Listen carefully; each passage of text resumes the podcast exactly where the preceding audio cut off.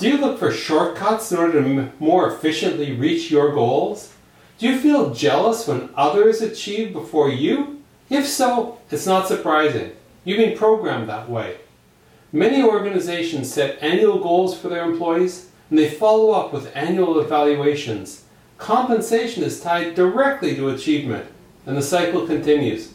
You've been programmed.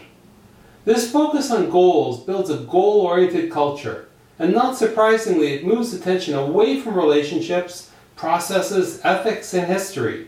Focus is on getting the job done, sometimes at any costs. The best organizations realize that relationships, process, and history are critical too, and try to emphasize these factors through goals.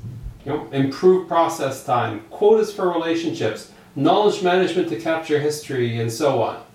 If your organization is goal focused, remember that you should also set your own goals, either formally with your manager or informally on your own. And they shouldn't all be focused on production, they should be personal as well. So here's your challenge. This week, consider the last major goal that you've achieved. What did you expect to learn by doing it? And were there any surprising insights? It's not just the achievement of the goal, but what you learn along the way that has enduring value. I'm Randall Craig, and I hope this got you thinking. If it resonates, let me know why. If I can help, reach out at www.randallcraig.com.